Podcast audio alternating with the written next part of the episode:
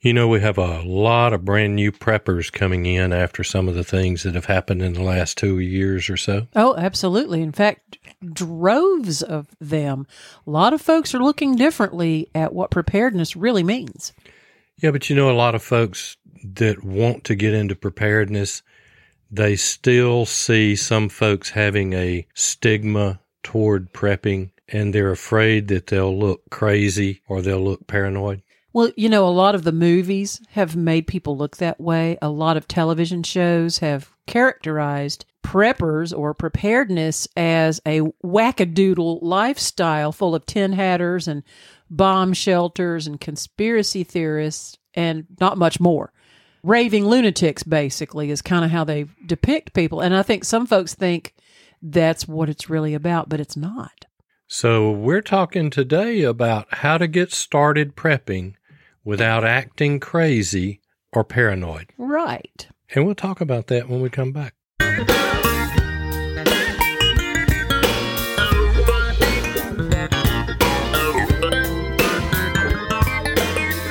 Welcome to the Practical Prepping Podcast. We're helping everyday people become prepared for whatever emergencies come our way. Where gear is good, but knowledge is better because the more you know, the less you have to carry. We're your hosts. Mark and Krista Lawley. Hello, everybody. Thank you for tuning in, listening to Practical Prepping Podcast. We've had a lot going on in our family, and uh, we've been a bit absent here and there, but we've had some things going on. We're kind of excited. And we did say on the last episode that we would have some fantastic new news for you. And you want to tell them about it? Well, it's official now. We have added a grandson to the family, and we'll explain. Our daughter Randy is a foster parent. She and her husband are foster parents, and they have had several children of various ages over the years come through their home on the foster program. This one particular little baby, the day he was born, they basically took possession of him, mm-hmm. and they've had this young little boy, baby boy, in their home for 18 months. 577 days. Now, they started considering adoption months ago, maybe even a year ago, because he was just really becoming entrenched in the family. And it just, you know how it is, it's just a special kind of relationship and they could really see themselves being the adoptive parents to this little boy. So they got the ball rolling on the adoption. The adoption was permitted and we had a ceremony yesterday where his name was officially changed so that he could reflect the family name. And that was the final adoption hearing. That's where the judge granted the motion of adoption. And it closes the case. Right. Yeah. And we referred to it as a name change ceremony. I mean, it, at that point, Right. It was just a formality. It wasn't a welcome to the family because he's been a part he's of this family. He's been group. there since day one. So we're overjoyed and excited to have our newest grandson as part of the family, and his name is Tucker, and we're just delighted over him. We're just everybody's in love with him when they meet him, and we're so happy for his family, and we're so happy for his two older brothers, our other grandsons, now they've been treating him like the baby brother that he is, and so it, everything was just official mm-hmm. yesterday. So we're so appreciative of the foster program in general. Tell them a little bit about how that works, Mark. I'll say this too on our Facebook page for Practical Prepping, we will post a picture of Tucker. Yes, because we can now do that. We've called him Baby Bear. And what happened is every photo of him that went on to the Facebook or anything else. Randy had to put a little sticker over his face of a, and she used a little baby bear. Right. There's privacy laws that are enacted right. in the foster and adoptive process. So I, I kind of said he was in the witness protection program. kind of like. But we could not identify him and we could not show his face but the foster parent program, and she is our second daughter, which has been involved in the foster parent program. And these can be anything from we need a place for this child tonight. It can be a safety plan program for where they need to be out of the home for a few days or a week. But these children need love and they need safety. They need to feel safe and they need to feel love. And these are programs that are operated through your local Department of Human Resources. It's your county DHR or social services or social services. I mean, there, there's any number of ways, but I can tell you for sure call your county Department of Human Resources and they can tell you how to get involved in the foster parent program. And so, so, so many people are needed in that program. Oh, there's definitely not enough in the parent role. Mm-hmm. So there's always room for someone who obviously you have to submit to a naturally a background check and you've got to pass muster, as it were. They're not just going to send these children to just anybody. So you've got to qualify, but there's room for so many people to qualify. And don't let the the attachment situation deter you. If you're really feel called to this, getting attached to these children is exactly what needs to take place in order for the love and the foster care to work.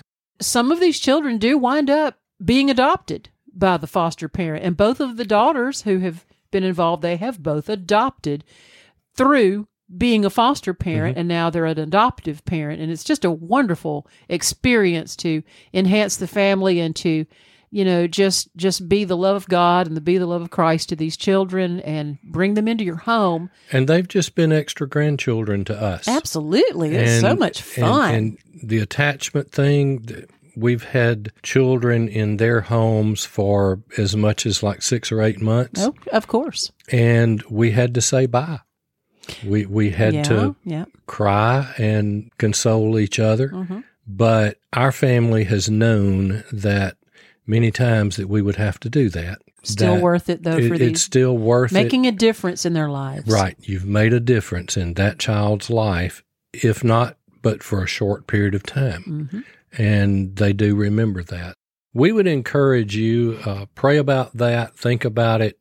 If that is something that you would have some interest in, and then you can contact your local DHR or whatever that system is in your country because this is a worldwide situation. These are parents that lose the child either overnight or for whatever reason. We've had situations, just to give you an idea, we've had situations where there were car wrecks. Both parents were injured. Now, what do you do with the child? If there's no available willing relative, you know, well, that can correct, do anything. Correct. Mm-hmm. So those are the ones that get placed for a couple of days, and that, or you may not find that relative tonight, but you can call. We can call DHR out at three o'clock in the morning. They'll come pick that child up mm-hmm. and they'll put it in a safe place, and that child's needs are met during that time, and then they're reunited with that family right. With it's, either the parents yeah. or the the family members but it's a great program and there's a great need there. So we just wanted to share that with you and that was the reason we were away and we're just so happy to be able to report to you now that little tucker is officially a part of the family yes. legally a part of the family. The only thing that changed yesterday was his name, and it was all on paper. But he's been our grandson since they brought him home the first day. And we've been calling him Tucker since he came home. Mm-hmm. Because so, once they yeah. figured out that they wanted to adopt, they started calling him Tucker. And I have to stop and think about what his birth name was. Yes, I know it, but yeah. you know it. Um, yeah. It takes me a second to to think about it. We do appreciate you being here, and we appreciate our sponsors, and let's mention those very briefly here. For Patriot, that is your go to for emergency long term survival food, and so much more. Pro One Gravity Water Filter. There is a Pro One for you. It is the water filter that we use every day. Also, something we use is Aura. This is an all in one digital safety for the whole family. They specialize in VPN, which is virtual private network. So, this can be your internet safety group, Aura, A U R A. And they do protect your identity as well. And then Proline Digital Group, they are your custom, reliable, innovative solution for apps, websites, hosting, and digital leads. Jim Curtis Knives. Mark has a couple of these. They are custom handmade knives that are as functional as they are beautiful, and they all come with a lifetime warranty. and the base handgun training system. This is the video based training you need if you carry a handgun. We also use Clean Start. Clean Start is a non alcohol based hand sanitizer and antiseptic concentrate. And all of our sponsors are linked from our website, practicalprepping.info.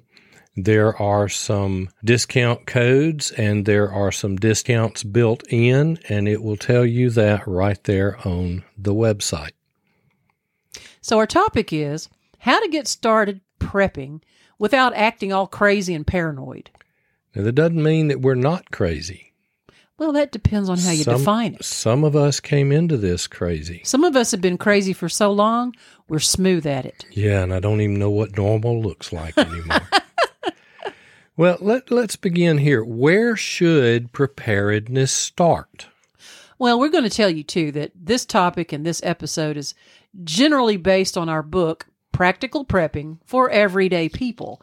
It is a book that we wrote a couple years ago, and it was just was born out of the sense of preparedness is a common sense lifestyle and that there are ways to do so in a very practical and thoughtful reasonable way. And that's why we do what we do because we believe that preparedness is sensible and we think it's reasonable and we think it's something that everyone should participate in to some degree. Yeah, and if you look at the back of our business card, it says no aliens, no zombies, and no bunkers, just practical prepping. Yes. And that's what we're about.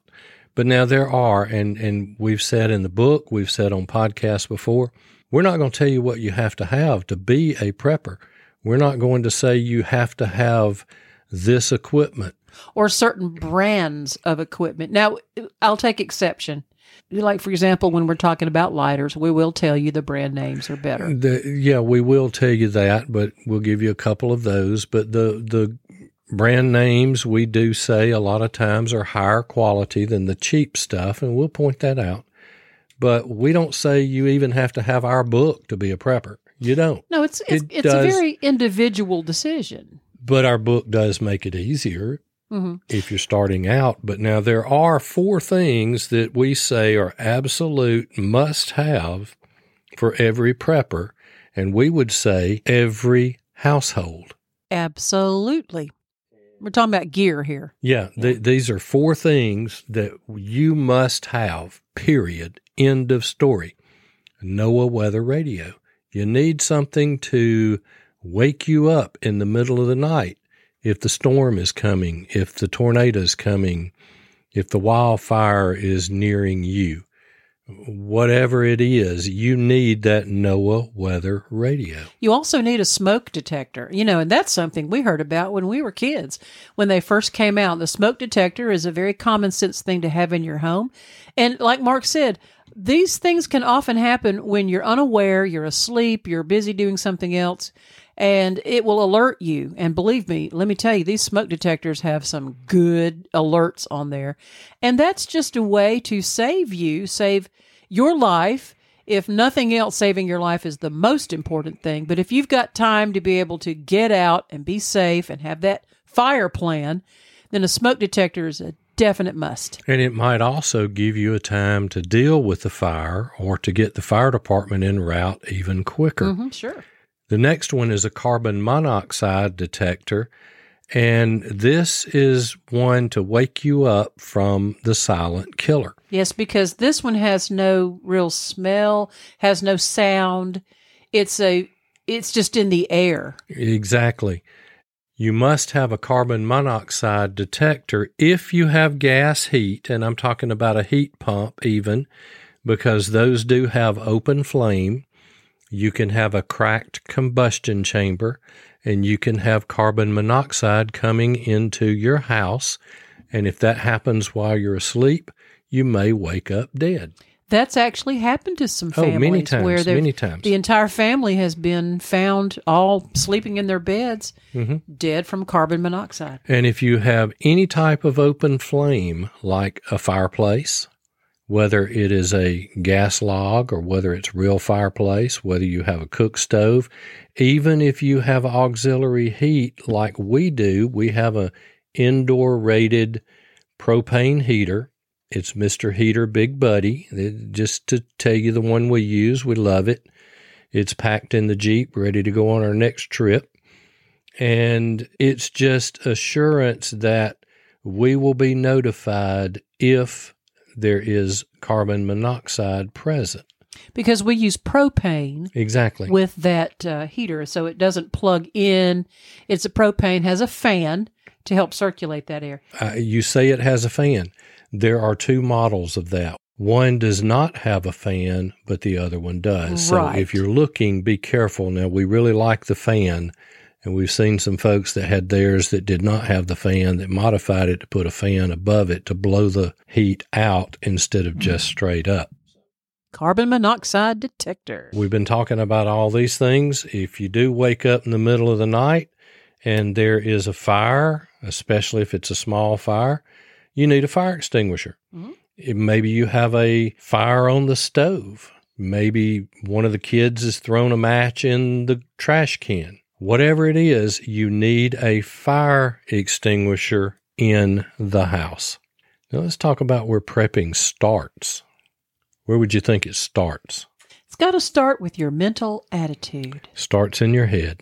Not that you've become crazy, but that you've decided to become self sufficient after an emergency. Well, you know, we alluded to that earlier in the intro about the last couple, three years have certainly opened the door toward the thoughts of being able to rely on your own stockpiles, your Mhm. own food storage, your own gear storage, because we began to live in a world where th- we began to see that stores would go empty. Bathroom tissue was n- unheard of for a Still few haven't months. figured that one out. But, you know that that whole COVID pandemic, beyond the sad part of the illness of it, is that we were locked down, we were shut down, and we had to just make do with what we had. In some cases, we were not permitted to gather at school, at church, at work.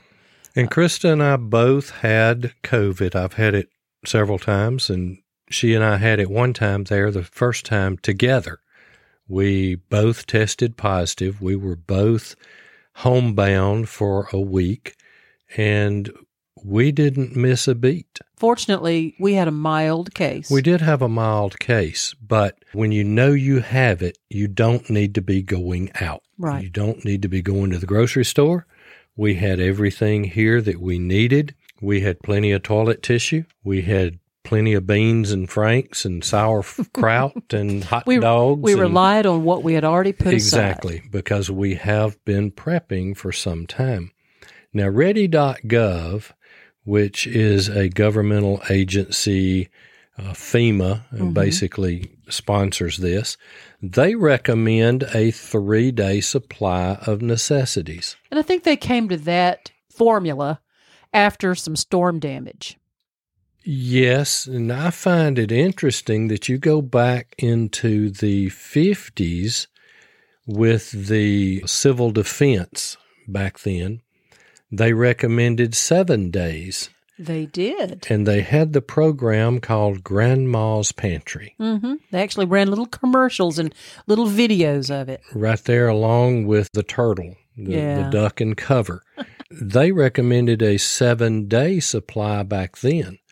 And maybe the three days is that's about all they can get most folks to do. But I found it interesting when we were doing the book and doing some research that at that time, 45% of the households in the United States, now this is not worldwide, but in the United States, did not have three days worth of food in the house. So they're recommending three day supply. We believe that you really need to be prepared for a minimum of three weeks. That that's just a really good working number. If you are dealing with after a hurricane, if you're dealing with after an earthquake, it may take three weeks for things to get back up, not necessarily to normal, but get back up to where other things are available.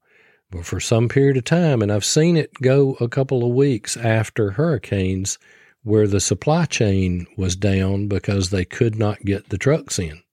Well, something else that you and I have experienced is ever since inflation has reared its ugly head, and oh boy, what an ugly head it has reared in this Mhm. country, we have delved into our preps and I'm glad for it. And we have encouraged you that are prepping also don't ignore your prepper pantry. If you need to go into your prepper pantry in order to stretch your meal budget and stretch your grocery dollar bill, by all means, that's what prepping is for. Do not be afraid to use what you have if that's going to help buy you some time and use up some of that pre inflationary food. You can buy some later and replace that, but rely on it if you have to. Yeah, and we say it starts with a mental attitude, and that's because you've decided to prepare for your family and not have to depend on others. And especially not have to depend on the government because the government cannot meet your specific needs at a specific time. exactly. But your preps can put you there where you don't have to be fearful. You don't have to panic. But now prepping requires some pre planning. Right. We have to plan ahead. Buying extra groceries is good, but prepping is a lot more than that. It it, it really means truly being prepared for whatever you might face. Yeah, and it's more than guns and ammo, It's a lot more than food and water. and it's more than just buying lots of gear. Primarily, I think prepping is starting with a plan. It is. It really, really is. Now we have to move forward with that plan.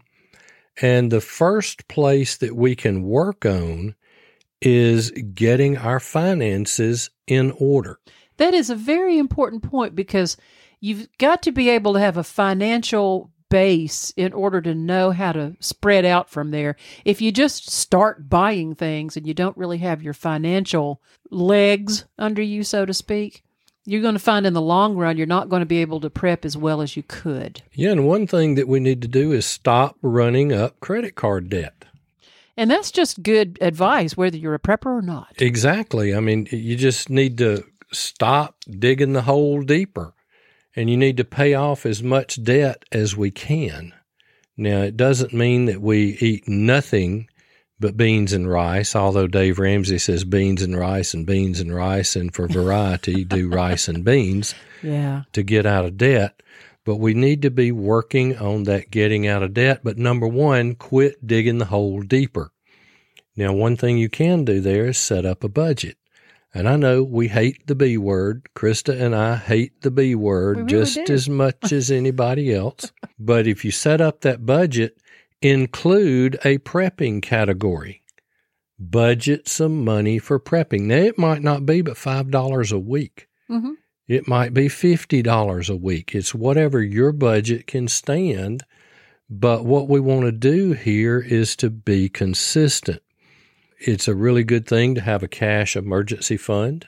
you know, you never know when you're going to need to buy a set of tires or a, a quick roof repair or, you know, some things can just happen to you that are unforeseen and they do qualify as an emergency. And I'm even looking at you've got a major power outage in the area and some stores are open, but they're dealing with cash only Yeah, because, they can't run the card machine. they can't run the card machine. Or as I had happen one time, my bank went down for the day Oh, wow. and I couldn't get money. I couldn't cash a check. I couldn't use a debit card. And so for that day, I was kind of locked out for anything that I did not have enough cash to cover. So we need to look at building that cash emergency fund and set up a savings plan. It can be a dollar amount per payday. It can be a percentage of the income. Again, if it's only $5, start saving some money. You know, you build a house one brick at a time, right? Mm-hmm. So build up your savings, just a small deposit at a time.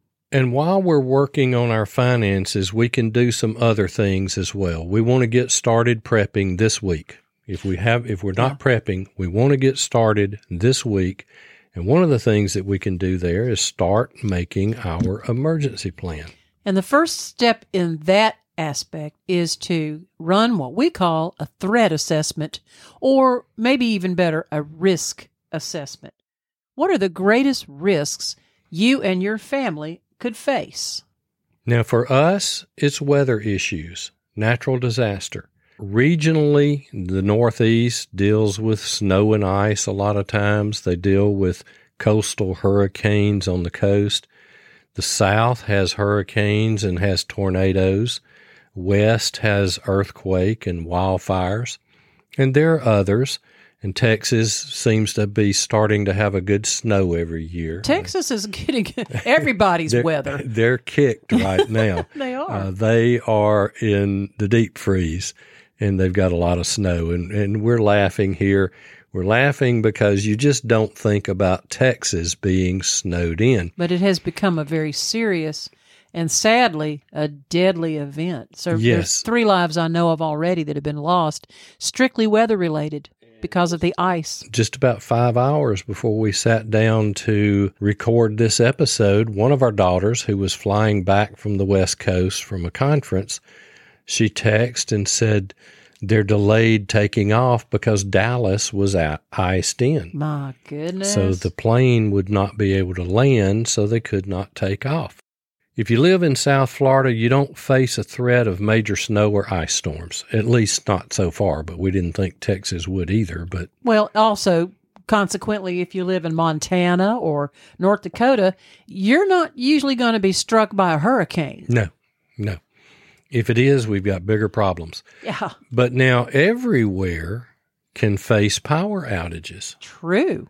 and that does happen every and and I think the saw on the news today that LAX Los Angeles International Airport Mhm. experienced a 1 hour power outage and it shut the airport down. Oh, it dominoed, you know, Mhm. because one hour of lost power, and we're talking about from the control tower down to the runway, one hour of, of no power in an LAX sized airport, you can imagine Mhm. the, as they say, the smell of a hess they had there. yeah, and I wonder how far out around the airport it might have been, but you know LAX has backup power for certain circumstances, but Yes. it didn't cover it this time. Yeah. So anyway, power outages can be anywhere. Floods. Literally can take place anywhere. Yep.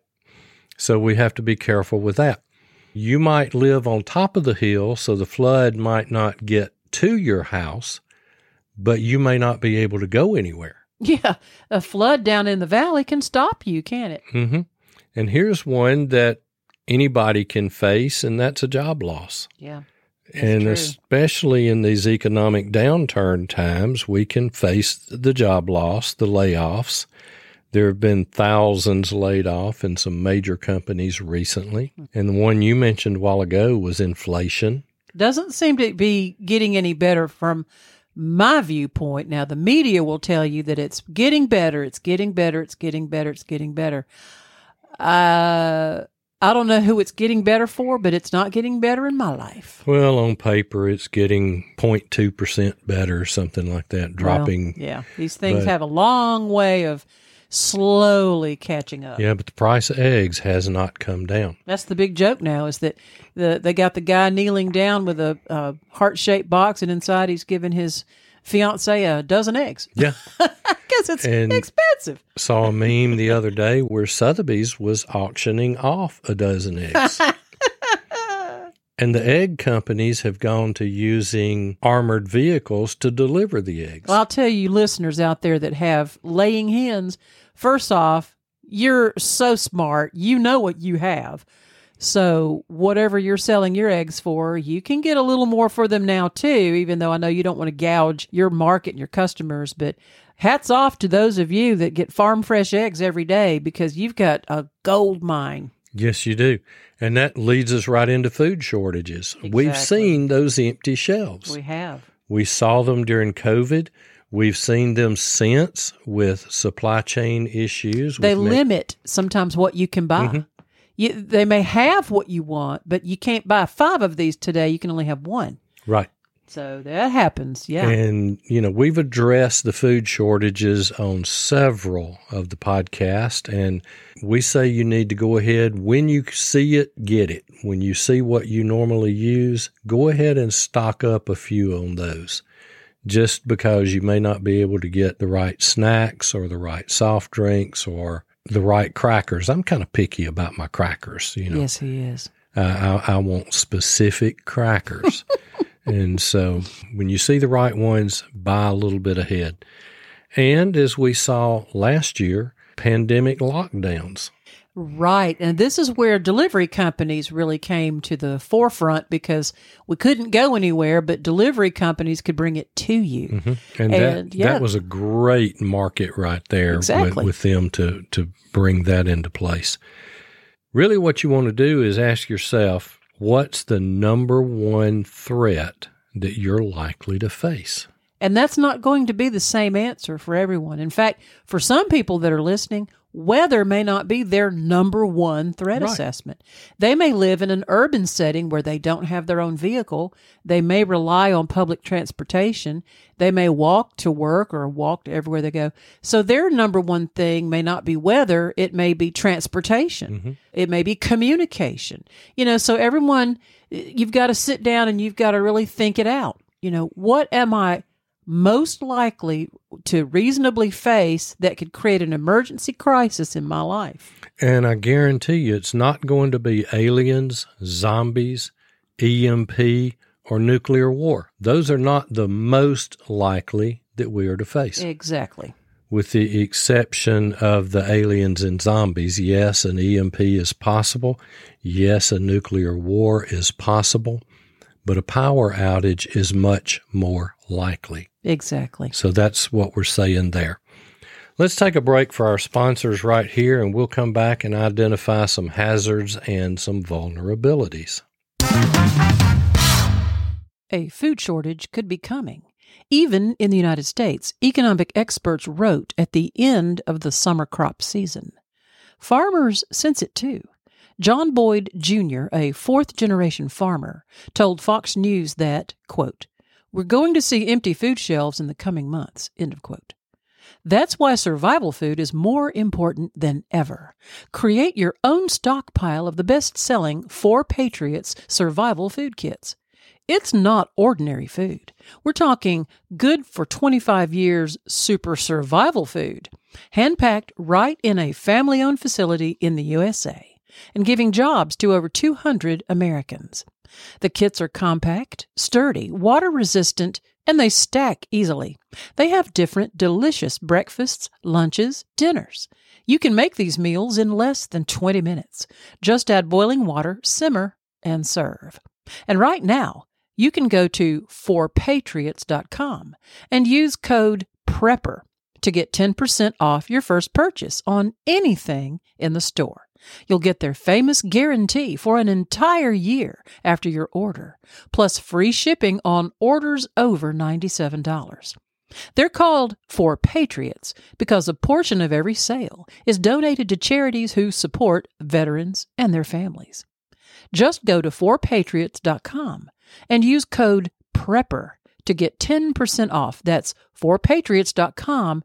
Use the discount code PREPPER and start building your own food stockpile today.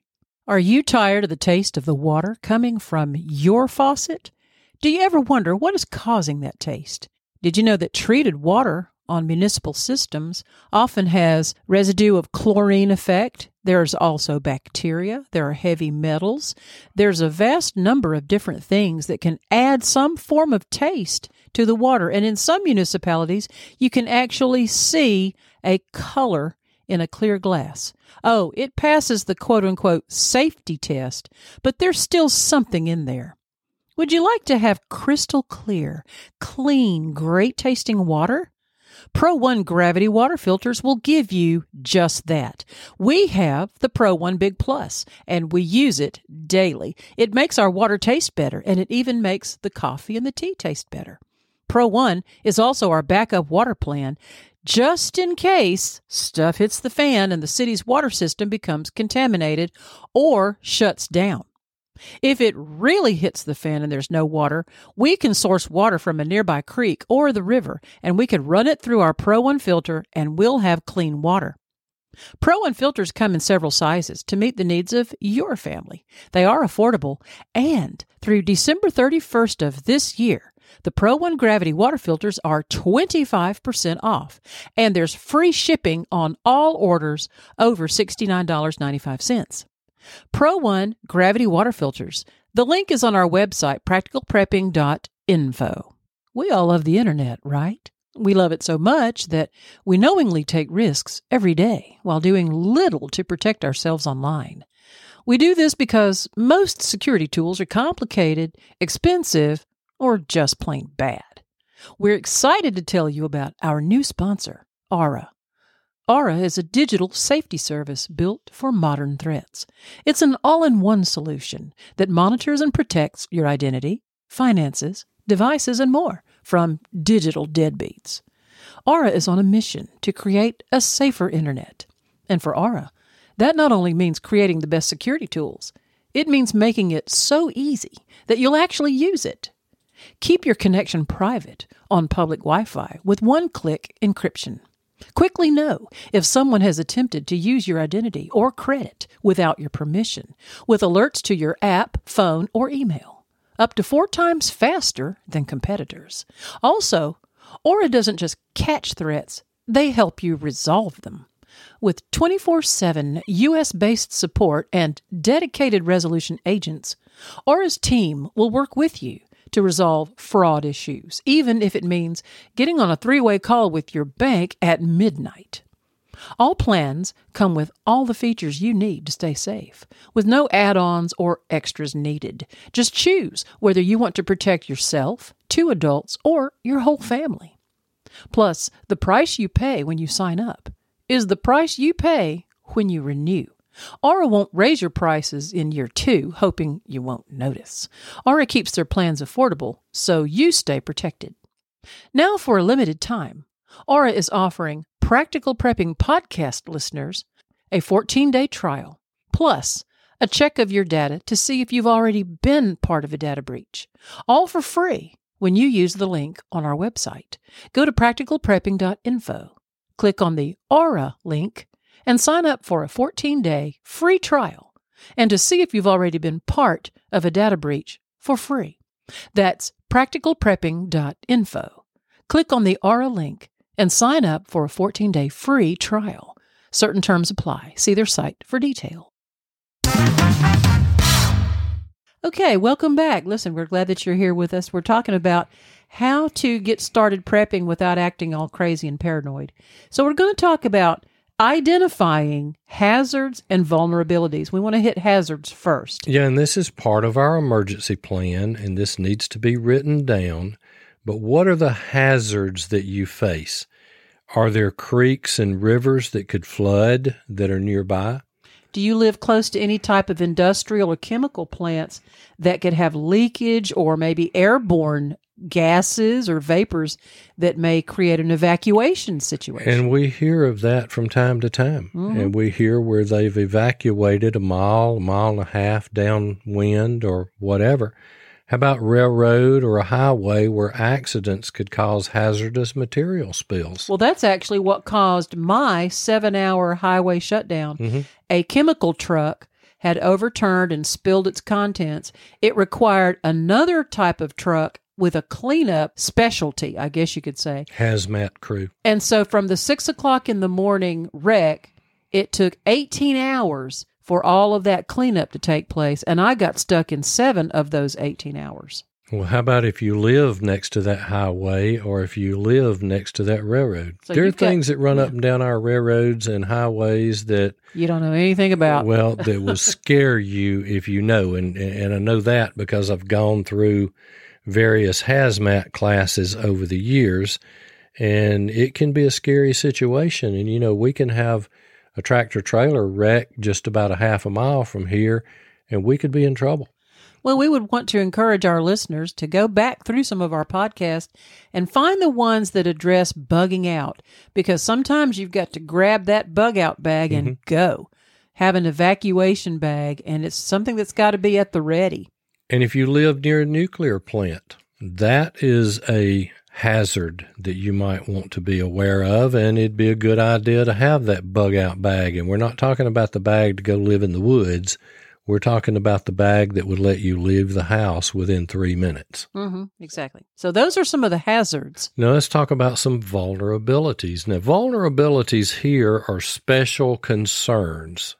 These are concerns that are going to be individual to you. These are the things that we really need to think through. What about family members with special needs? You know, yes, you might have an elderly parent Maybe you've got a special or differently abled child or sibling or someone that you are responsible for mm-hmm. that has unique and very special needs that really do require some planning and some thought or even mobility issues. Is someone wheelchair bound? How about life sustaining equipment? Now, I think about the life sustaining equipment, and there are people that are on oxygen generators, they're mm-hmm. on oxygen 24 7. I've gone into houses where there was 50 feet of oxygen tubed so that that person could move uh, around. I've seen it.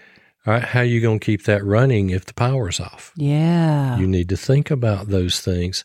How about special dietary needs? Right. There are some folks that are on extremely restrictive diets. They've got food sensitivities or outright allergies that could even be life threatening. Mm-hmm. And so you've got to have a very special plan for what you're prepping in storage and how you would transport anything that you would need. How about being overweight or out of shape? Yikes. And I fit both categories. That's something that we're working on. How about medical conditions? Right. There's some out there that are compromised by illness, disease, conditions, injuries. It could be any number of things that could impact your ability to be able to live comfortably outside of your home setting. And even inside our home setting, some of our listeners know that I'm type 2 diabetic. Our prepping has to take that into account. You know, I do like ramen noodles. It's been a long time since I've had them, but all of our prepping does not need to be ramen noodles and spaghetti. And, right. you know, so there's got to be things in there that I can eat that do not drive my blood sugar up because I don't want to be sitting in a situation where my blood sugar is over four or 500 and I was already trying to stay alive because of what happened. And now I'm compromising my own health with my blood sugar being high. So that's a special mm-hmm. consideration mm-hmm. for sure. us. Those are vulnerabilities. And those are things that we need to think about but while we're doing that, we need to identify some resources. There's a couple of ways you can look at this. You can think about the resources that you have on hand. Mm-hmm. Something like, hey, what about a chainsaw? Yeah, if we get a tree down on our property, on across our driveway or on our house, I have a chainsaw. I can work on that. I have the materials to be able to patch a roof if I need to so we can get out of trouble there. How about the resource of having a backpack to build a get home bag? Yeah, we talked about that on a recent podcast about some places where you can pick up a pretty decent backpack for not really a whole lot of money. Oh, yeah. Thrift stores yeah. are great for that. Sam's Club, wholesale clubs have some very good high end backpacks that are well made. They'll last for years and years and years for extremely small amount of money compared to what they would sell for in a mm-hmm. like a fancy store. And a lot of folks, when you think in backpack, also think about computer case. They, they make backpack computer cases, which is what I carry. In addition to my EDC bag, my little small sling bag. Here's a resource that some of our listeners have on hand, and that's a tractor. Mm-hmm. Is something that you're using on your homesteading farm, and maybe you've got some rural property that requires some kind of a tractor or a backhoe. That can be a valuable resource in the event of a tree damage or mm-hmm. storm damage or just needing to clear off some land to make a bigger garden. And we're not saying you need to have these things. What we're saying is list the things that you have. We're giving you ideas mm-hmm as part of your individual preparedness plan. This can extend to extension ladders. It can be hammers, nails, hand tools. cookware, uh, especially the kind that you can use on an open fire, which would primarily be cast iron. You'd be amazed how many households do not have cast iron of any type. So they can't really cook on an open fire effectively with their little, you know, flimsy aluminum pots that they may be cooking with on the stove. That's fine, but that's not going to be the type of cookware that you may need if you're cooking every day for two weeks on a fire. There's a difference in cooking and just heating stuff up. True. Krista cooks. I heat things up. Me stove, you microwave. It- well, yes. Now I do know how to turn the stove on. Yes, you and do. I can heat a can of soup up too. Well, now, yeah. Now let's talk about resources that you could borrow if you had to. What about that? Th- this is where you don't have the chainsaw, but maybe your neighbor does. Maybe you have the tractor that your neighbor could use. hmm Uh, what about the ladder? Uh-huh. You don't have a ladder that'll get up on top of your house. Maybe your neighbor does. What are some things that you could obtain if necessary? Make a list of those items and where they might be.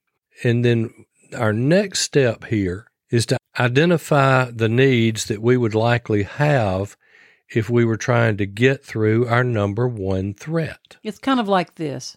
If this happens, I would want to have and fill in your blank on hand. Mhm. So you have to fill in the blank of what's happened. If a tornado has happened and you've had home damage, I would like to have blank on hand. Ladders, Tarps, hammers, yeah. nails, tarps. Those are the kinds of things I would want to have on hand if we have roof damage. Let's say you're driving around and you experience a flat tire. If a flat tire happens, what would you want on hand in Well, that we car? will need a spare. and a jack, maybe. Yeah. and so, do we have those things? That's just something. That's just a for instance. And when we're identifying these needs, how much food would we have to have on hand? Well, if your family is consists of one person, two persons, four persons, six persons, eight persons, you get the picture. Mhm. You've really got to think about every meal for every person for how much time. Right. That's a consideration. And you How- know my favorite, How much water? water, water, water. Everything says a minimum of one gallon per person per day. That would be a minimum. hmm That's really just drinking and cooking, food prep, especially if you're doing dehydrated or freeze dried food. Yes, because those all require water to be reconstituted. And we're going to need a little bit for hygiene. And we're going to remember our pets too. Mhm. They want to drink water. And they do drink a lot of water. These two boys drink a lot of water, and we can tell that from their litter box. So, Mark and I were talking about this whole minimum water thing, and we're pretty much of the opinion that we're at about two to two and a half gallons per person per day. In order to also affect hygiene, this might give you a bit of a spit bath, maybe not a whole bathtub full of water, but you would you probably ought to journal how much water you're actually using per day. I think it would astound you. That's what I've told him. I, I mindlessly don't think about the amount of water that's available to me. I can just turn on cold water, I can turn on hot water, and I can have as much as I want to pay for. Mhm. And it seems to be never ending. And I'll tell you, that'll lull you into a false sense of security. It will, but to get an idea for the amount of water that we need or use, we're going through about three gallons of water per day through our water filter, through our Pro oh, One yes. water filter. And we're not trying to take a bath out of that water. We're just drinking and cooking with it. That that's it. I mean, it's coffee water, it's drinking water, Mm-hmm. it's cooking water. Uh, you know, we bathe off city water. We wash our clothes with city water. But that's Mm-hmm. What if- something what to if the city through. turned the water off? Yeah. or if they couldn't keep the water on, what if they lose the power? That's another one of your threat assessments.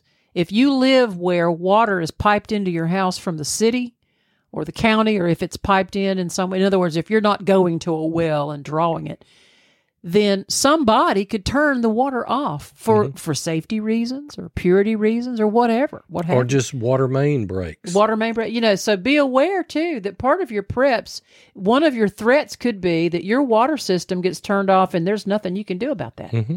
So, how much water do you need? Here's one that, particularly right now in the northern hemisphere, is something for us to consider, and that is how will we stay warm if the power is out? And we've addressed that We on have. several podcasts about alternative heat sources. And it can be anything from a generator, it can be alternate heating sources like the propane heater, can- kerosene heaters. you can even use a gas stove. You can use a gas stove, although they say don't do that. But if you have a carbon monoxide detector and your choice is stay warm or freeze to death, then I, I would. I've done it when we in mm-hmm. 1993. That was a major part of our heating when we were without for seven days. But how will we stay warm? Think through those heating options the sleeping bag, the tent on top of the bed, or the tent in the living room. And just layering up your clothing Yeah, helps a the- great deal. But how are you going to do that? And as Chris said, we have an episode or two on power outages which address those things. But now, regardless of what's on your list of possible threats, two things are common to every possible threat that we could face. Two things that every prepared person must have. Water and food. Yes. It's not two single items, it's two categories. It's two categories. and I'm going to tell you, it's water and food. You were right. Water first. Mhm. You can do without food. I don't want to, but you can. But you cannot live without water. not more than about three days anyway. You know, that's frightening. Mhm. When you think about that, it, you could you could lose all access to water on Friday and literally by Sunday night you're dead. Could be. Oh my word, that's scary.